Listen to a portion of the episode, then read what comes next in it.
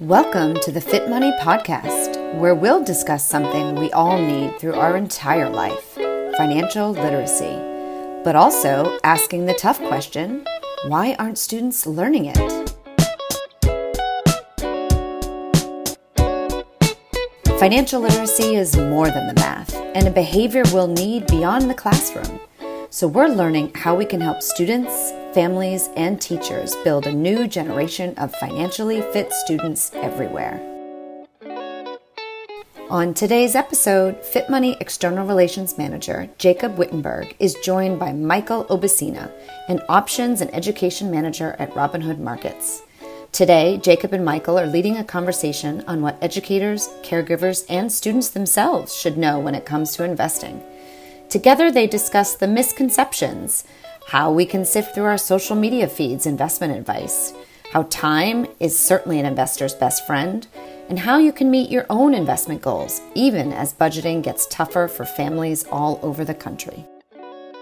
Thrilled to be welcoming our guest from Robinhood Markets, Inc., Michael. Welcome to the Fit Money Podcast. Thank you, Jacob. Pleasure to be here. I am really looking forward to hearing your answers today, not only for the benefit of everybody listening, but because myself um, has a lot of questions. But I feel like the obvious place for us to start is just tell me about your time at Robinhood and kind of how your own perspective on investing has just evolved throughout your time and what you've learned. Yeah. Um, you know, I've been at Robinhood now, it'll be three years next month. Um, that, that time has certainly flown by. Uh, I've been in the brokerage industry since 2007. So uh, I've seen a lot, uh, I've experienced a lot in the markets in that time. Um, and I would say, you know, the first thing that struck me coming to Robinhood was the difference in our client base, right? Uh, the average Robinhood customer tends to be a little bit younger than traditional brokerage firms. And, and my previous firms, you know, our, our average customer was much older you know, in their 50s or 60s, and, and they had been in the market some time. The, it was funny because we spent a lot of our time educating our customers on how to use the technology, where they had a little bit more of a foundation uh, in place in their financial lives. Where at Robinhood, it's almost the opposite. Our, our customers are super tech savvy. You know, these are this is a generation that grew up with mobile and social media and the ability to kind of do things that parents and grandparents still haven't figured out and so the education has shifted much more to those core market concepts and investing and trading concepts that, um, you know, as they enter the markets and start their financial future, um, that to me was the, the biggest change in how we went about uh, with with the education strategy and the stuff we do at Robinhood. So, uh, and the second thing I would say is this generation is super passionate about investing and growing their money. Uh, where in the past, you know, you almost have to convince people to get into the market. Here, it's we have this influx of new investors that that Robinhood has, you know, through their mission of democratizing finance for all, has opened the doors to, uh, you know, a series and, and group of investors that traditionally have been shut out of the markets. I feel like when people are downloading maybe your app and signing up with you for the first time, they're kind of coming in with maybe a little bit of knowledge already in their back pocket. And I would guess a lot of that is because it has something to do with the conversation that we hear online. And there's so much accessibility to, um, I think, finfluencers is a term that I've been hearing a lot recently. And I definitely want to get into that a little bit more in a while. But I want to hear from you of what is the largest misconception that we have, and maybe you hear most frequently about somebody who's getting started or even has has been investing with you for some time?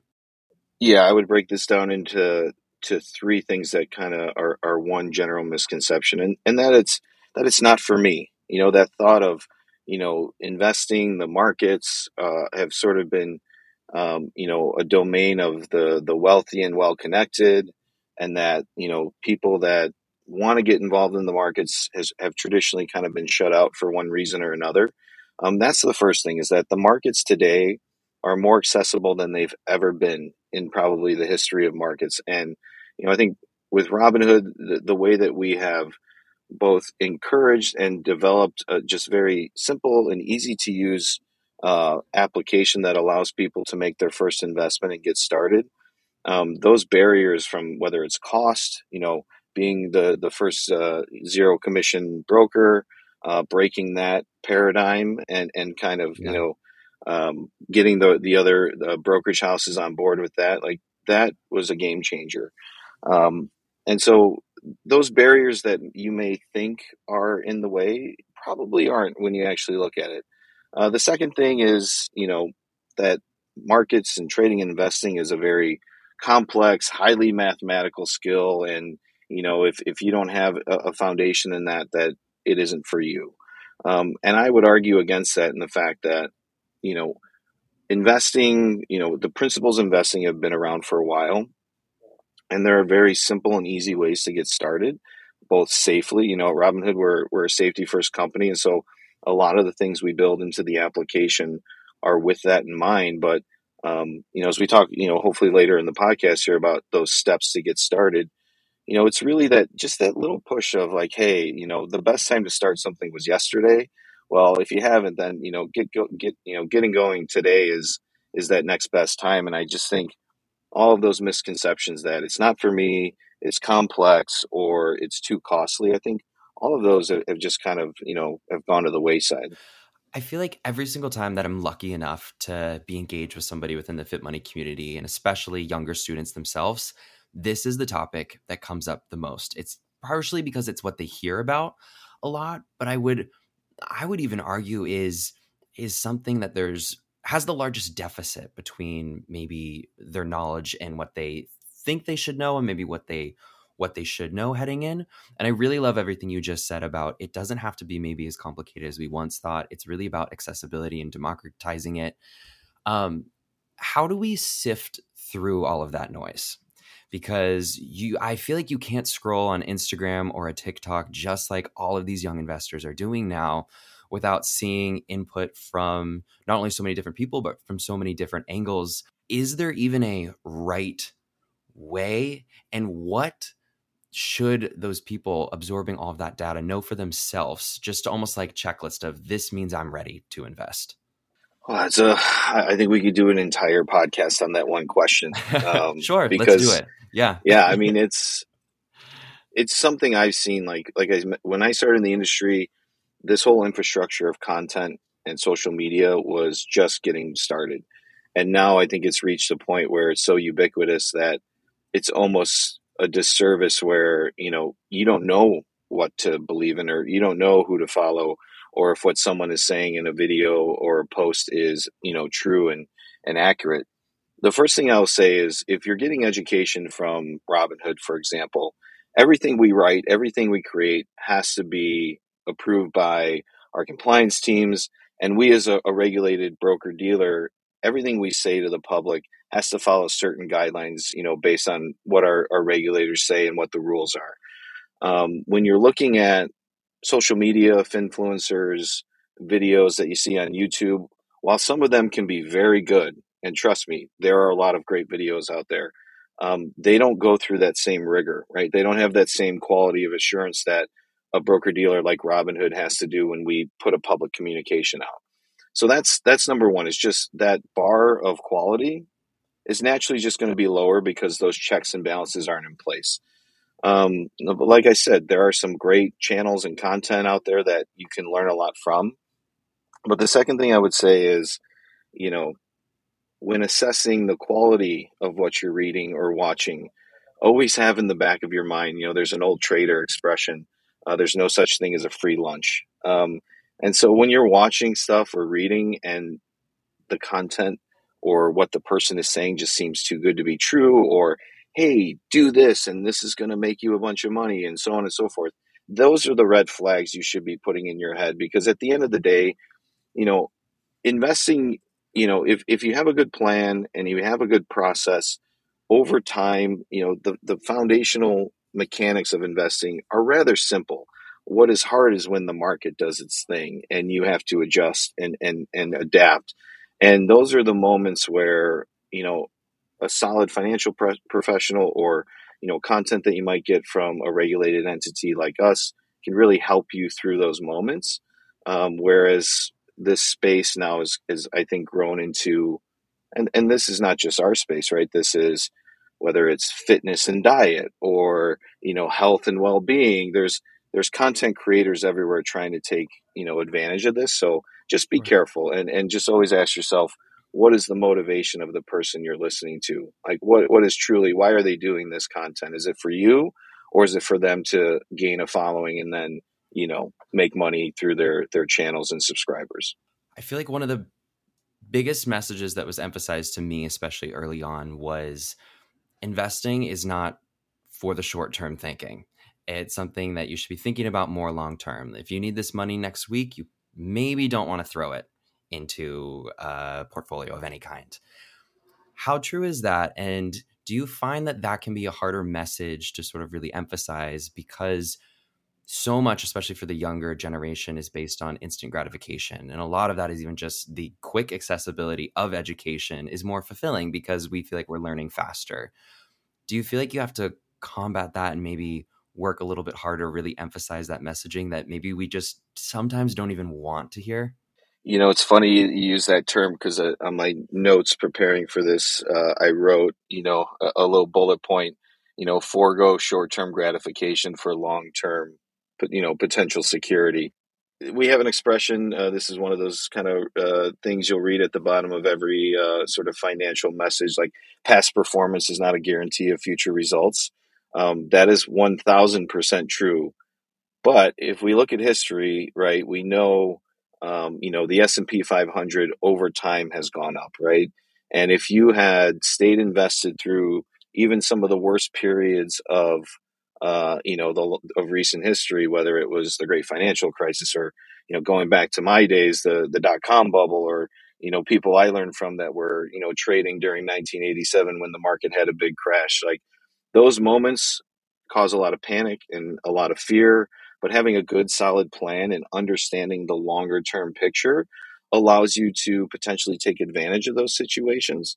Um, but more importantly, you know, time is your friend as an investor. And, you know, as as you think about the long term of, okay, how do I grow my money, whether it's for, you know, college, uh, college tuition or paying for a down payment on a house or retirement, right? Time is your friend in that exercise. And, you know, the ability to sort of say, hey, I'm going to pay myself first with, you know, budgeting my money and making sure that some of that money that I get from my paycheck or, or sources of income are dedicated to paying my long term self. That's a conversation that's hard to have these days where everything is so instant gratification. And especially these days too, I I think it's so important that we emphasize in conversation around investing too that it feels like these days things feel more expensive saving for college feels more expensive. We're told we have to save for emergencies, and we're hearing all this additional advice. And I guess I'm really thinking about the families that are listening and feel this growing pressure. And as we're talking about, you know, investing doesn't have to be as intimidating as it maybe it once was. And we want to make it easier and more accessible along with the education around it it feels like we're suggesting a little bit of priority in it as well and i agree it's important and i i love the message of time being your friend why is it important that we be sensitive around these kind of issues and to kind of the folks who are like i already have enough like my budget is full and now i'm supposed to invest like what is the like verbal like pat on the back like it's to be okay that we can we can give people now to comfort them more about um, adding this into their larger budget? You know, I, I mentioned it a few minutes ago, but something I learned when I was starting, you know, I fortunately, you know, my, my degrees in accounting and finance. So I was given that initial introduction through formal schooling where a lot of people aren't, right? And so every kind of investor education site probably has one of these where it's like, hey, if you put in this much money today and it grows at a certain, you know, compounded annual rate over 40 years, here's what it will become, right? Potentially, right? And obviously, you know, past performance, not a guarantee of future results. But, you know, I think Warren Buffett's quote on this is something like uh, compound interest is like the greatest miracle of, I'm, I'm paraphrasing, I'm probably kind of butchering the quote, but understanding how that mechanism works so that if you pay yourself today, uh, it could become, you know, X amount more when you're ready to put down a down payment on a house or retire. And that's really, you know, this is a this is a crisis in our country. This, the retirement you know, our our generation is going to be able to retire comfortably as, you know, there's questions around social security and you know all of the you know rising inflation so if you just put aside some money every month and don't invest it and and take part in some of those compounded gains over time potentially uh, you're going to have a retirement nest egg that just isn't going to cut it. To the families out there, like budgeting is hard. Like there's no doubt about that. But if you pay yourself first, you know, then after that money is set aside, then you can create a budget. You can execute that budget on a on a weekly, daily, monthly basis. Um, but but it's it's one of those things where it's like you just got to let time work for you. I, I appreciate that that sort of sentiment too. Of you know, it's it doesn't have to be a lot today to mean a lot in however many years it's and it's kind of just like general financial literacy of it's it's not just the math it's not about your spreadsheet always you don't need to always get out a calculator it's always about just building that small like habit so it feels more natural and comfortable to you. So even if it's just a little bit now and maybe a little bit every month just to get into that routine and feel more like this is part of something that you can you can do then once you're ready to maybe contribute a little bit more then you're like oh i already know how to do this. I know exactly what i'm doing. I feel comfortable etc all those things. I think that's a really important sentiment to just emphasize yeah and if, if i could just add one more thing to your point creating an automatic approach to this almost like a mindless approach where you don't have to physically be doing the work. And what I mean by that, so so at Robinhood, we, we launched a couple features in in the recent past that help this this behavior. Right, the first thing is a recurring deposit. So even if you're taking a very small portion of your budget, um, you can have that set up to automatically deposit into your Robinhood account. Uh, the second thing is if you're having trouble getting started, we have this really cool product the first time you're in the app called First first trade recommendations, where you can answer a, a, a small set of questions about your risk tolerance, what your goals are, and we have some really really smart people on this team that have built uh, essentially a, a, a, selection of ETFs that can get you started. And these aren't very complex ETFs. These are your standard sort of broad based market index ETFs, uh, some based around bonds. And you can sort of create that traditional 60 40, 70 30, 80 20 type portfolio uh, and because the, the third thing that we, we sort of help usher into the space here is uh, fractional shares, right? So even if you have a very small amount of money and you want to buy a, a, a fraction of a share of an in index ETF or a stock that you like, um, you can do that. And so just that habit of getting started, creating a routine through technology that sort of automatically lets that happen.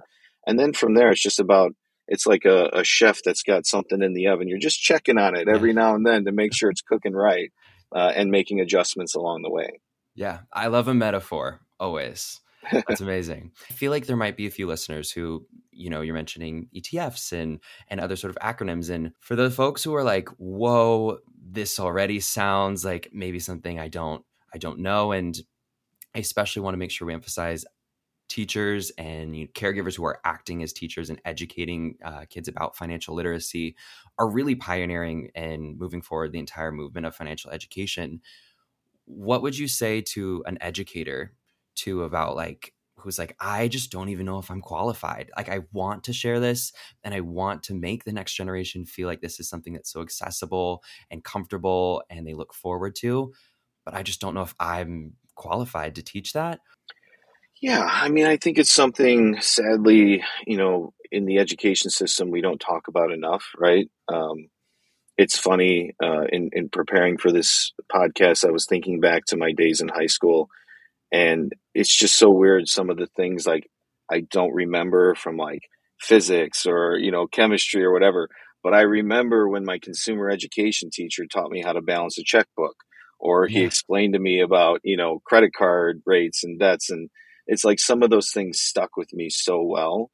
So first thing I'd say is, you know, if you're going to be teaching these basic, you know, market investing financial type concepts, there's so many great resources available to help teachers get started. And, you know, the basic stuff, like I said, I, I think going back to our first question, the idea that everything's so complex and complicated, you know, I would challenge that in the sense that, you know, markets have been around for a while, and investing theory and investing principles are are pretty well tried, true, and tested at this point. Of, of we kind of know, you know, what the the sort of good habits are uh, to get going, and some of the things to look out for from a risk standpoint. But as a teacher, just getting students excited about the concepts of money and and the market and finance is like that to me is a win. Just just that, and then from there, I, you know, I think there's so many people out there that would be willing to kind of come back and pay it forward and be a guest speaker or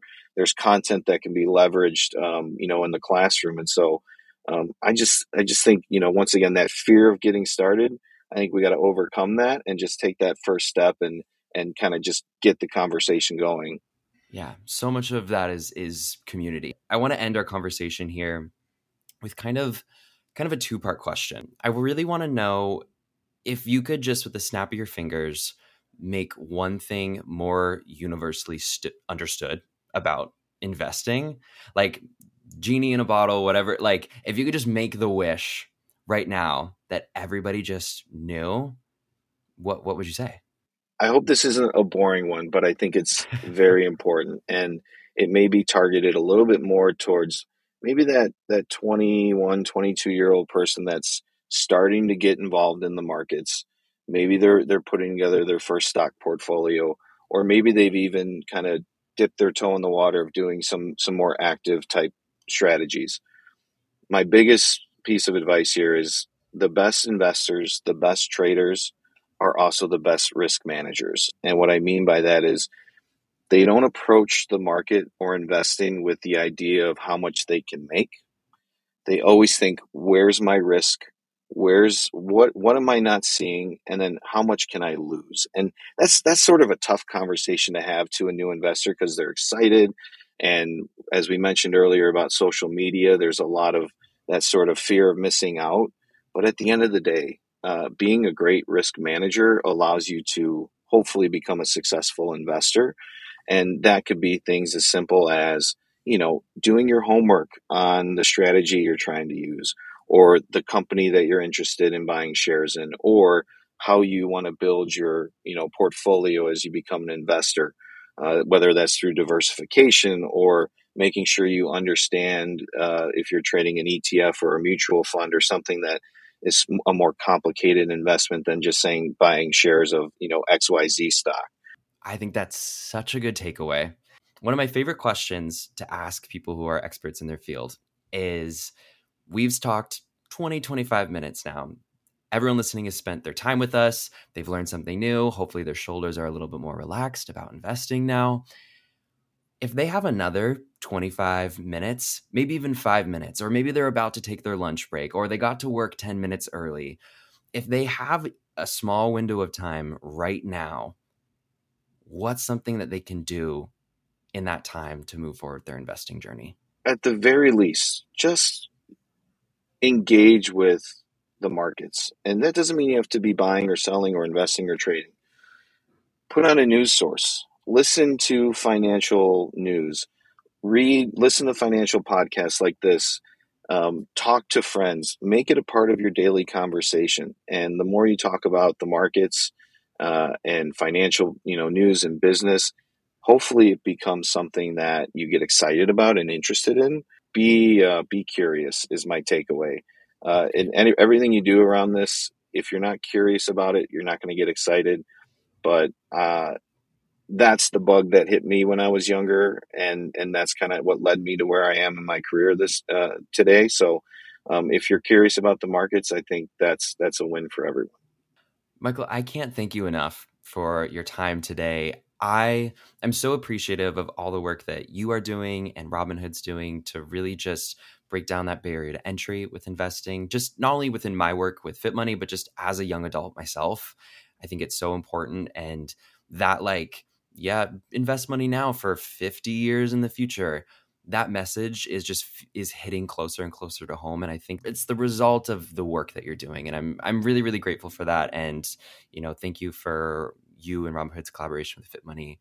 Always, I really hope this episode was beneficial to everybody listening because uh, I know I did. I learned a lot from you. So thank you. and thank you for having me. And you know, if if you want to kind of extend on that curiosity, you know, we have a great site. It's called Robinhood Learn. Uh, the the website's learn.robinhood.com. Uh, you don't have to be an account holder to see it. It's a public website, and it's filled with uh, something like 900 different articles about different financial terms, concepts around investing and trading. So even if you uh, aren't ready to make that jump uh, into the investing or trading space, head over to Learn and just you know learn, literally learn. So um, that's that's my only shout out for for uh, something to do after this. There's no better day to get started than today. I agree. Thank you again, Michael. Appreciate the time. Pleasure to be here. Thank you, Jacob. Thank you for joining us today on the Fit Money Podcast. Whether you are a caregiver, teacher, or student, there's plenty of great K through 12 resources to begin or continue your financial literacy journey at fitmoney.org. Visit the show notes for more from today's guests and financial literacy activities for the classroom, home, or on the go. We'll see you next time, and until then, happy learning, earning, and saving. FitMoney and Robinhood are separate and unaffiliated and are not responsible for one another's policies, services, or opinions. The FitMoney podcast is presented by FitMoney, the leading K 12 financial literacy curriculum providing free, unbiased financial literacy resources. All opinions, products, and references during the show are not endorsed by FitMoney and are solely opinions of the individual. FitMoney does not claim any responsibility for external resources referenced during the episode. All Fit Money products and episodes are provided for educational purposes and are not professional advice.